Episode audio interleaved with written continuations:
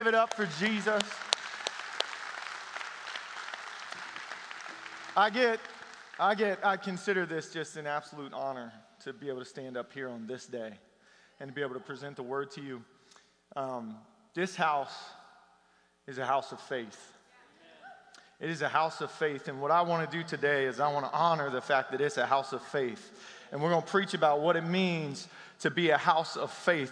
And there's, I don't think it's by accident or coincidence that last week uh, Pastor Kylan started us off in a little mini series on what is the church.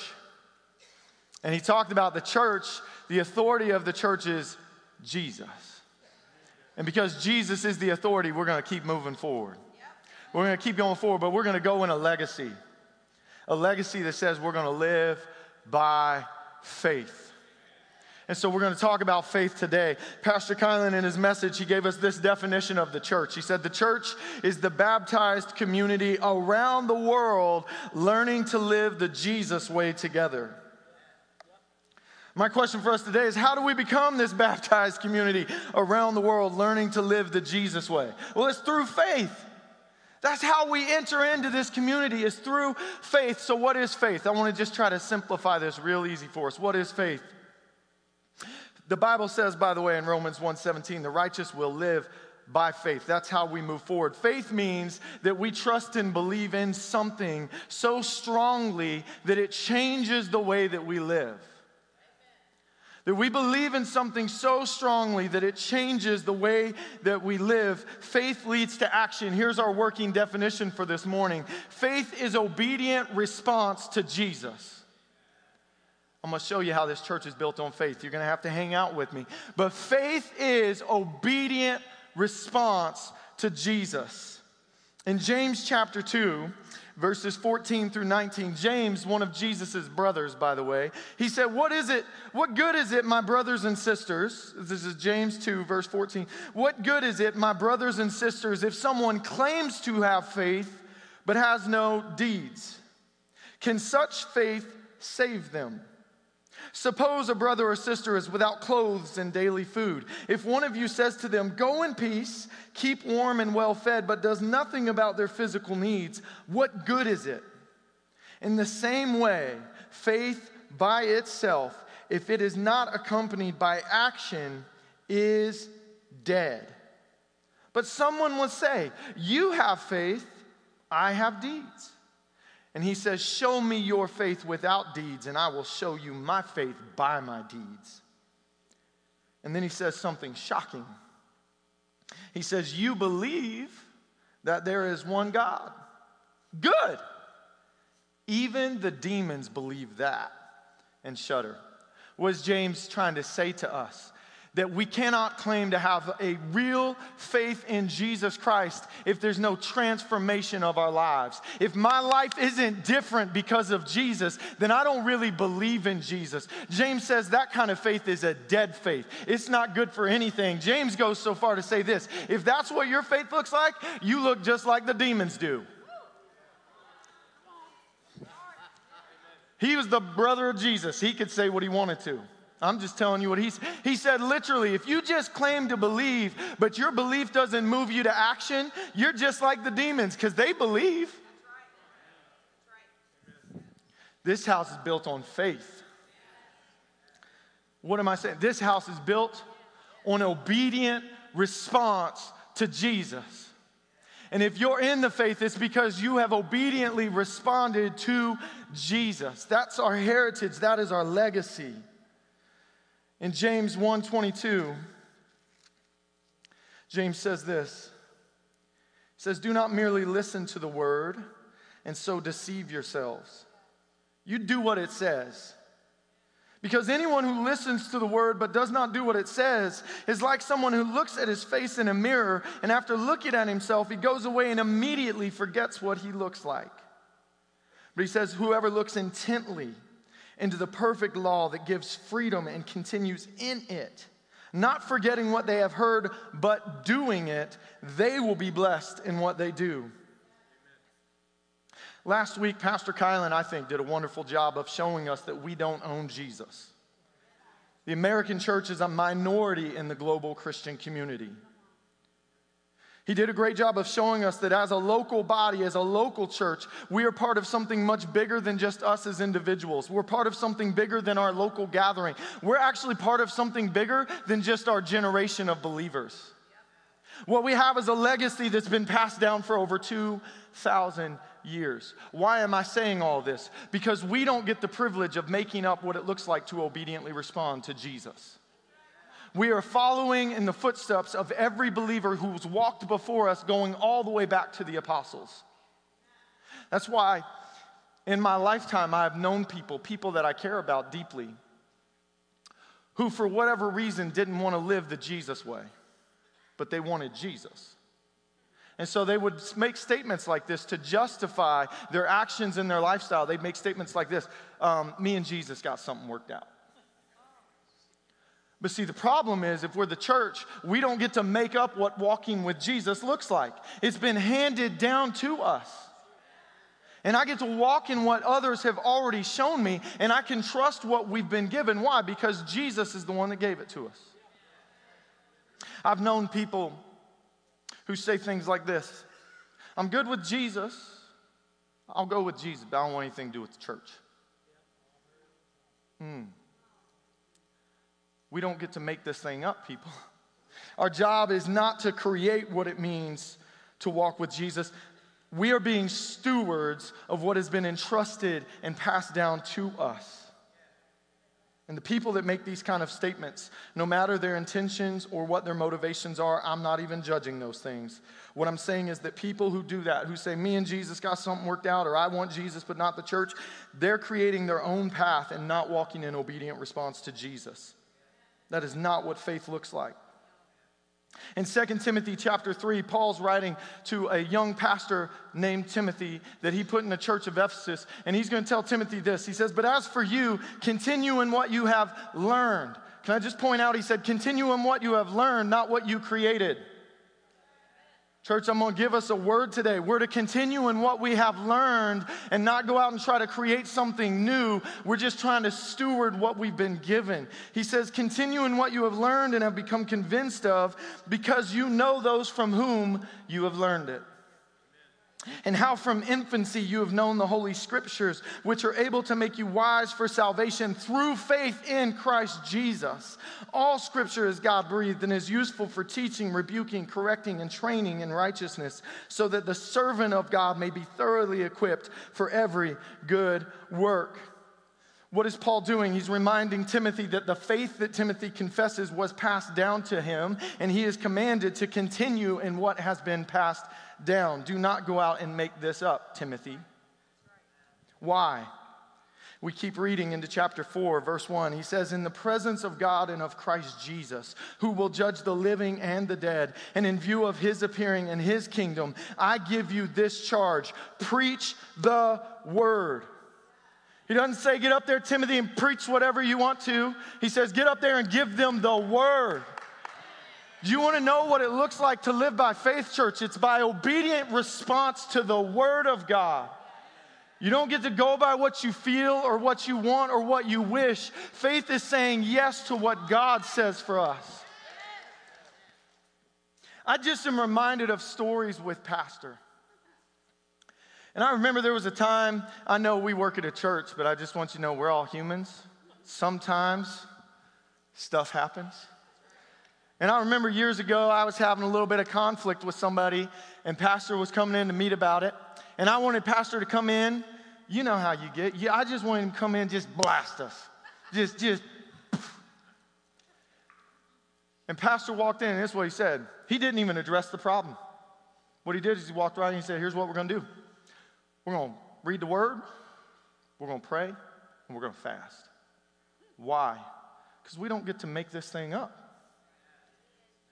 We're, we're obediently responding to what he says, not what we want. Pastor taught me so much. Paul goes on. He says, I give you this charge preach the word, be prepared in season and out of season, correct, rebuke, and encourage with great patience and careful instruction. Why? For the time will come when people will not put up with sound doctrine. Instead, to suit their own desires, they will gather around them a great number of teachers to say what their itching ears want to hear. They will turn their ears away from the truth and turn aside to myths.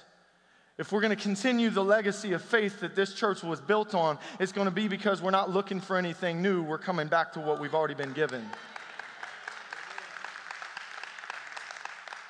Paul is warning Timothy there's going to come a time when people just do whatever they want to, but you stay firm and established in what you've been given. So, what does that mean for us as a church? It means that we learn what it means to live by faith, meaning, how do we obediently respond to Jesus from those who have already walked this path before us? And where do we start? I'll tell you where we're going to start. We're going to start in Matthew chapter 28. We're going to start in Matthew chapter 28, verse 18. Jesus has died. He's been resurrected, raised back to life. He showed up. And in Matthew's gospel, he's giving his parting instructions. I just imagine Jesus, come here, boys. All authority in heaven and on earth has been given to me. Therefore, go and make disciples of all nations, baptizing them in the name of the Father and of the Son and of the Holy Spirit, and teaching them to obey everything I have commanded you. And surely I am with you always to the very end of the age. How do we live in obedient response to Jesus? How do we as a church live by faith? I submit to you, it's right here. That we acknowledge the authority of Jesus over the whole world.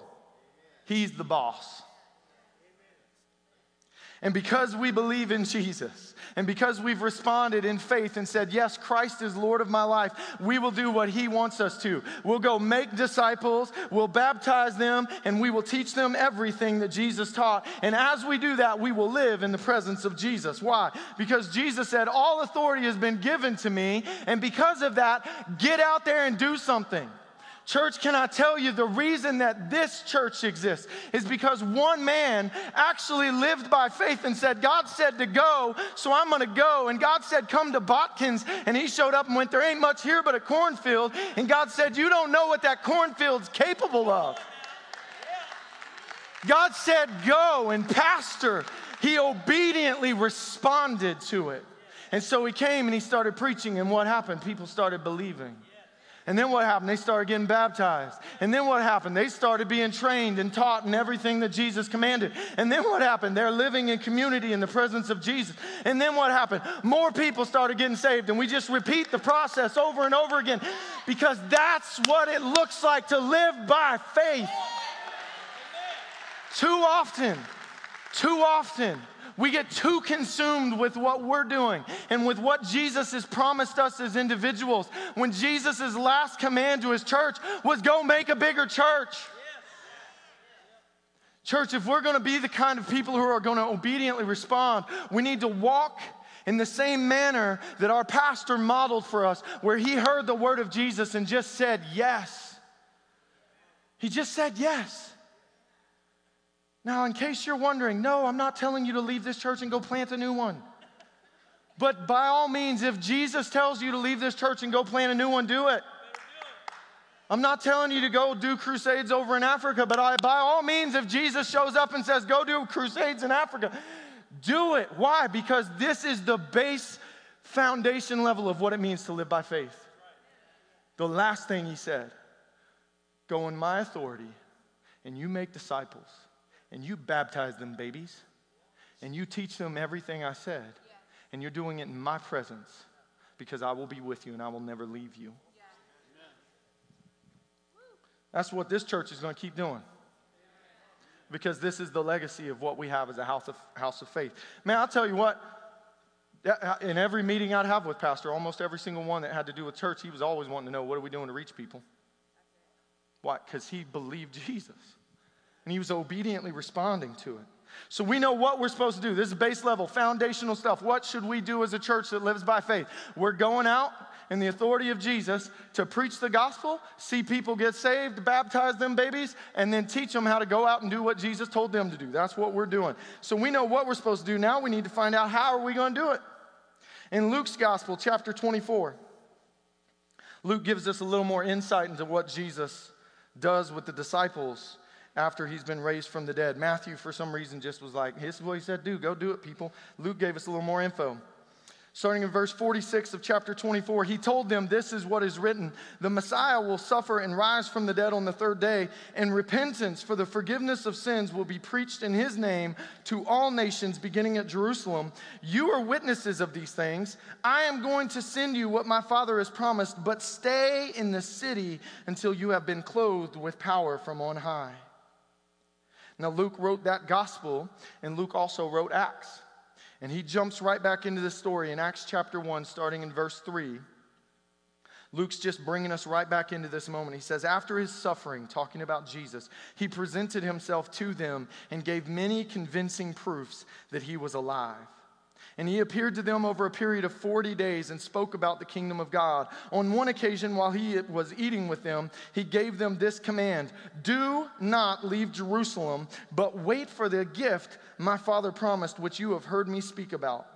For John baptized with water, but in a few days you will be baptized with the Holy Spirit. And if we jump down to verse 8, he says, But you will receive power when the Holy Spirit comes on you, and you will be my witnesses in Jerusalem and in all Judea and Samaria and the ends of the earth. Jesus is sending us out on mission.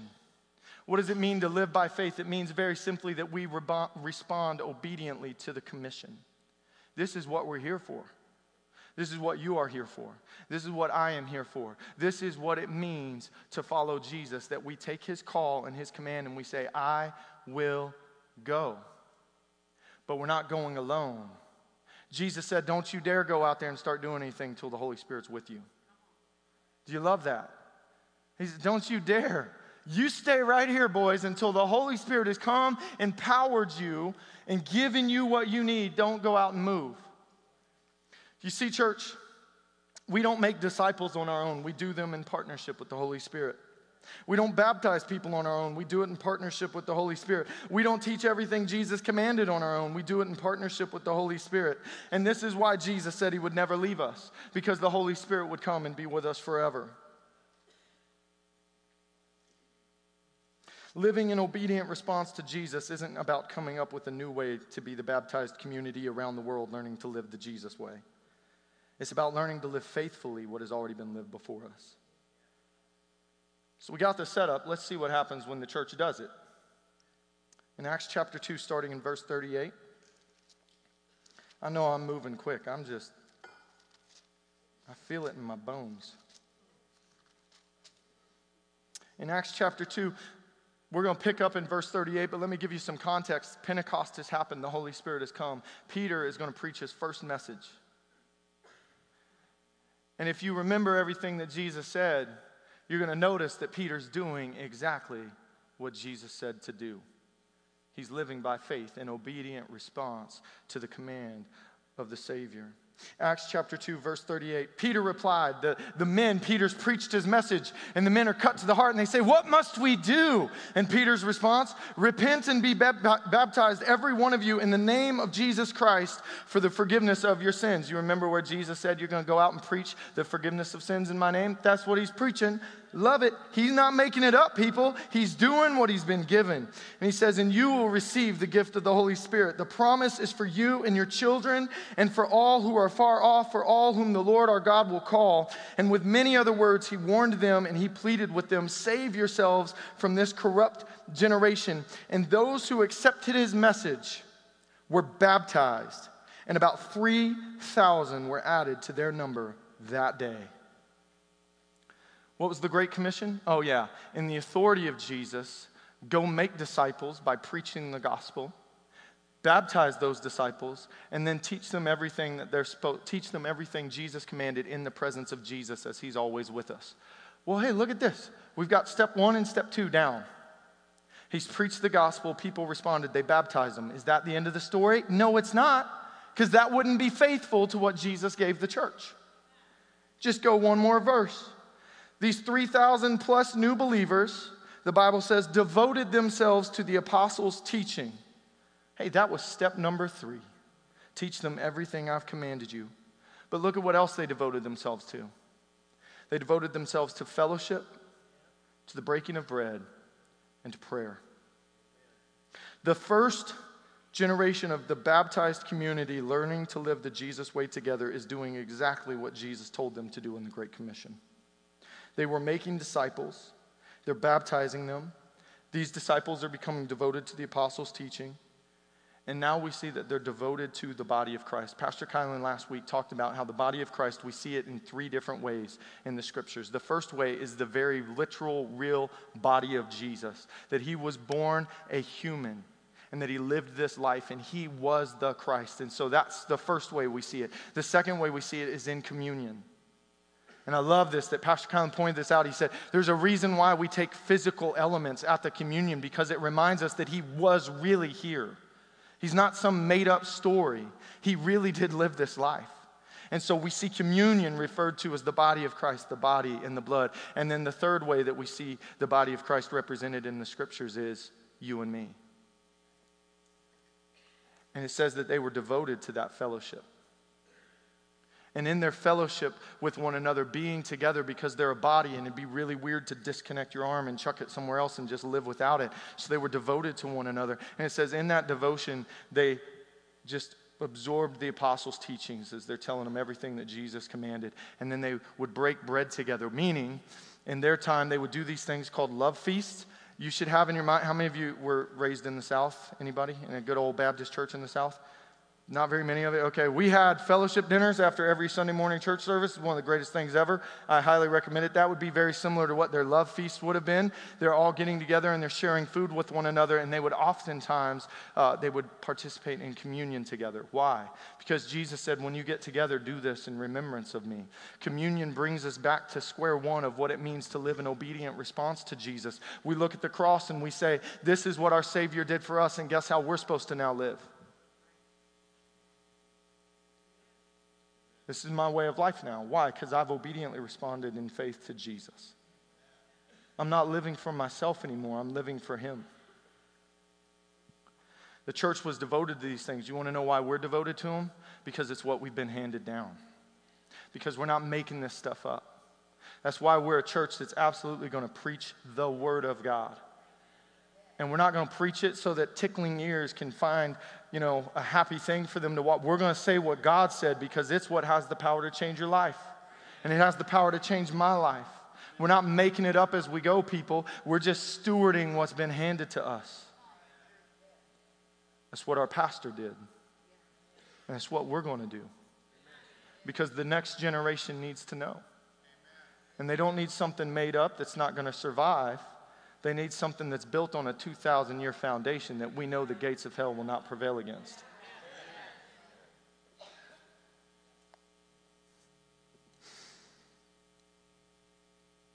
You know, I just wonder. I just wonder what Jesus would do to a group of people that say yes. You know, one thing I really love about the Great Command, the Great Commission, is that Jesus says you're going in my authority and in my presence. Can I just encourage you with something? Jesus never puts the burden of the result on our shoulders. Never. The burden for the result is on His. Our burden is to respond. That's it. Church, listen to me. The only thing that Jesus expects of us and requires of us is that we respond. This church, Mark 9 23, all things are possible if you only believe. Pastor believed that. He believed that and he believed the Great Commission. And look what God did. The only difference between me and Pastor will be if I say yes to Jesus or not. Because we can all look and go, look what, look what God did through one man that just said yes. Last I heard, 8 million people made a decision for Christ through his ministry. Eight million. Yeah.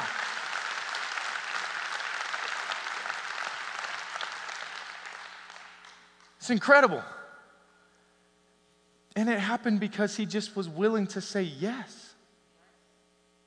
I wonder what would happen if the man or woman in this church who goes and works at a factory on an assembly line would say, Jesus, you've called me to go and make disciples and baptize them and teach them your teachings. I just wonder what God could do through one man or woman who says, My factory and my assembly line is my mission field. I wonder what God could do for a student, teenagers, I wonder what God could do through a student who's just willing to say yes in obedient response to Jesus and say, I'm a follower of Christ, and so I'm not going to make up my own way of doing this. I'm going to do what's been handed down to me, and I'm going to treat my school like it's my mission field. And I'm going to go there with the intention and purpose of leading people to Jesus and seeing them baptized and teaching them to obey everything that Jesus commanded. I wonder what Jesus would do with just one student who says yes.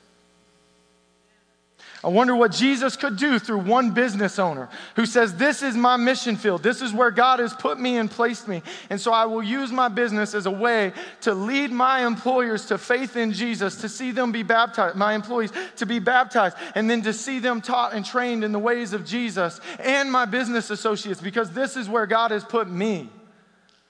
I wonder what Jesus could do through someone like that. And the beauty of it is, I don't have to wonder very hard because I saw it in my own pastor. Pastor didn't believe he was anything special, but he believed Jesus was really special. When Pastor hired me, he did not believe I was anything special. But Pastor knew. He knew that if he could get somebody that would just say yes, why? Because the burden of result is not on our shoulders. The burden we carry is to just say yes to Jesus. Church, I wonder what Jesus is waiting to do through us. What greater things are in store for this church because we have a people here who will obediently respond with a yes to what Jesus asks us to do. What is Jesus asking me to do? Go tell people about him? See them get baptized? And teach them how to follow Jesus so that they start doing the same thing you're doing. It's not hard. This is who we are. Mark 9 23, if you can believe, mm, all things are possible to him who believes. In 1 Corinthians chapter 3, Paul says, What after all is Apollos? And what is Paul? Only servants through whom you came to believe, as the Lord has assigned to each his task. He said, I planted the seed, Apollos watered it, but God has been making it grow. So neither the one who plants nor the one who waters is anything, but only God who makes things grow. The one who plants and the one who waters have one purpose, and they will each be recorded, rewarded mm, according to their own labor for we are co workers in God's service. You are God's field, God's building. In Romans 10 14 and 15, Paul says, How then can they call on the one they have not believed in? And how can they believe in the one of whom they have not heard? And how can they hear without someone preaching to them? And how can anyone preach unless they are sent? As it is written, How beautiful are the feet of those who bring good news. If you're here and you're a follower of Jesus, you are the sent one. You are God's answer. You are God's answer to the sphere of influence that you're in. What would happen if we'd start to see ourselves that way? The neighborhood I live in, I'm not there by accident. God put me here to sow and to water so that He can bring a harvest. God, use me. God, use me. I want you to capture the heart of what it means to live by faith today because Jesus prayed for this. Jesus looks out and he sees people that are hurting and he's broken. And the Bible says that he had compassion on them because they were helpless and they didn't have a shepherd to lead them. And he looks at the disciples and he says, You pray because the harvest is plentiful, it's the workers who are few. So you pray to the Lord of the harvest that he would send workers out into the field. You are the answer to Jesus' prayer when you walk in obedient response to the Great Commission. All you have to say is, Yes, Jesus. I will go. I don't care if I look like an idiot. Sometimes I am an idiot. It's fine. But if I can be an idiot for the glory of Jesus, then I'll do so. As Paul says that, he says, We're fools, but we're fools for Christ. There's a boldness that we have when we know we're going in the authority of Christ and in the presence of Christ to do what Christ has called us to do, knowing my responsibility is not the result. My responsibility is to respond. Church, how is Jesus calling you to fulfill the Great Commission? Where are you at right now? Where Jesus is saying, This is the harvest field, and it's plentiful, and it's ready but who will go? Who will go and just draw people to Christ? This house was built on faith by a man who believed that all things were possible to one who just believed. And then he read where Jesus said, Go. And he said, Okay. That's the legacy that's been handed down to us. That we are a church of people who say yes and we go. What does that look like for you? What does it look like for you? Look at the pew right next to you. Is there an empty seat? If there's an empty seat right next to you, guess what? We got some work to do. We got work to do.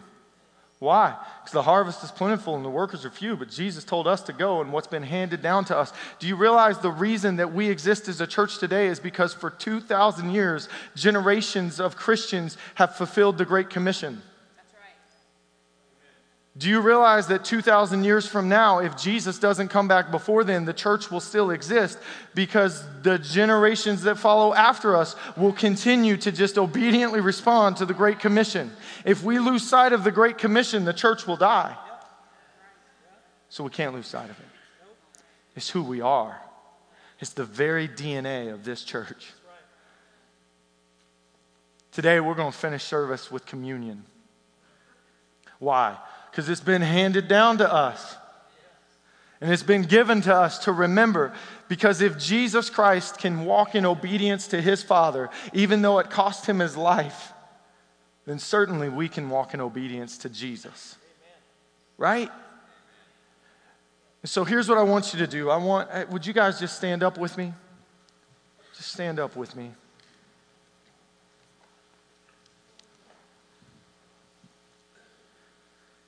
The church is the baptized community around the world learning to live the Jesus way together. And we don't make up how to do this. We just take what's been handed down to us and we steward it and we pass it on to the next generation.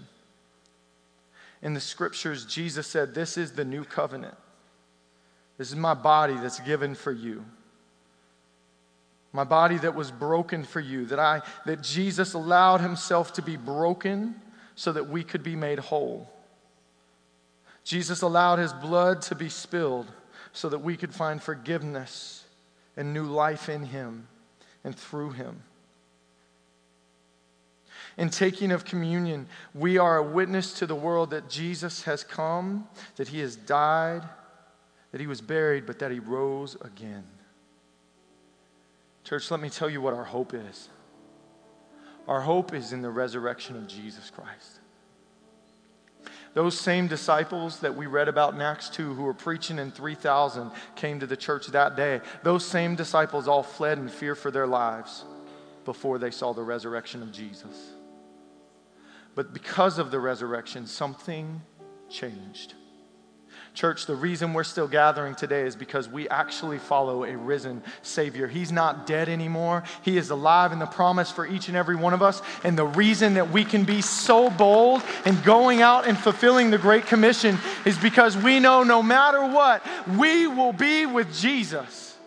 That even if in our journey of faith, of following Jesus and responding to the call, whether it takes us to the factory assembly line or the fields of Pakistan, it doesn't matter because no matter what happens, resurrection is our story and it is our promise. And so do not fear.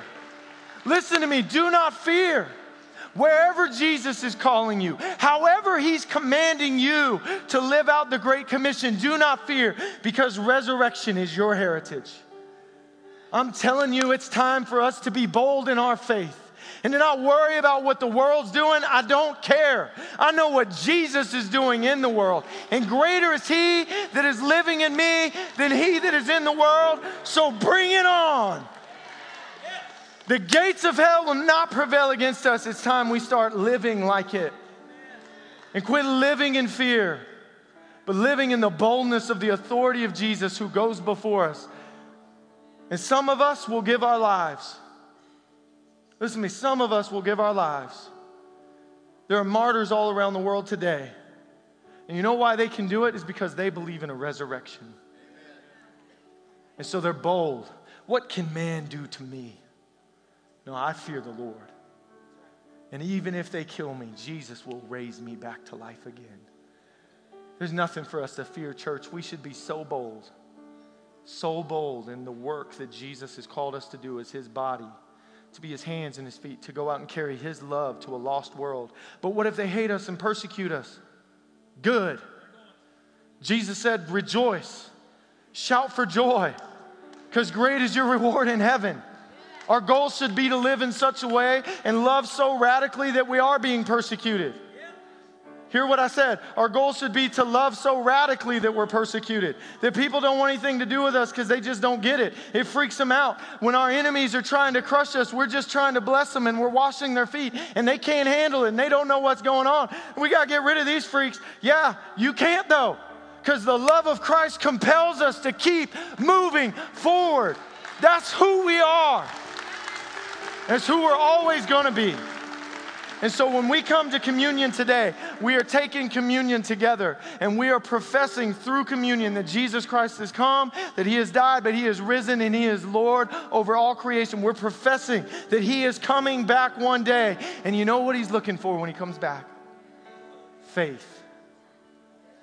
He said, When I come back, will I find faith on the earth? When he comes back, will he find people or just responding in obedience to his command. That's what he's looking for. Church, I'm telling you, this, this will be one place where Jesus finds it. This will be one place where he finds it. Amen. So as we partake of communion today, I'm going to lead us in a prayer. As we partake of communion, here's, here's what I want you to do. I want you to have your heart saying yes to the Great Commission. It doesn't mean you're going to be a missionary to Timbuktu. It means you're going to be a missionary where Jesus leads you. And if that's to a neighborhood, if that's to a workplace, if that's wherever that, you're going to be a missionary where Jesus sent you. But you're going on mission. We're living life intentionally for our Savior and for our King wherever we go, knowing that Jesus will do a work if we'll say yes. Amen? If you guys would at this time come and grab your communion. When you get back to your seats, I'll pray over it.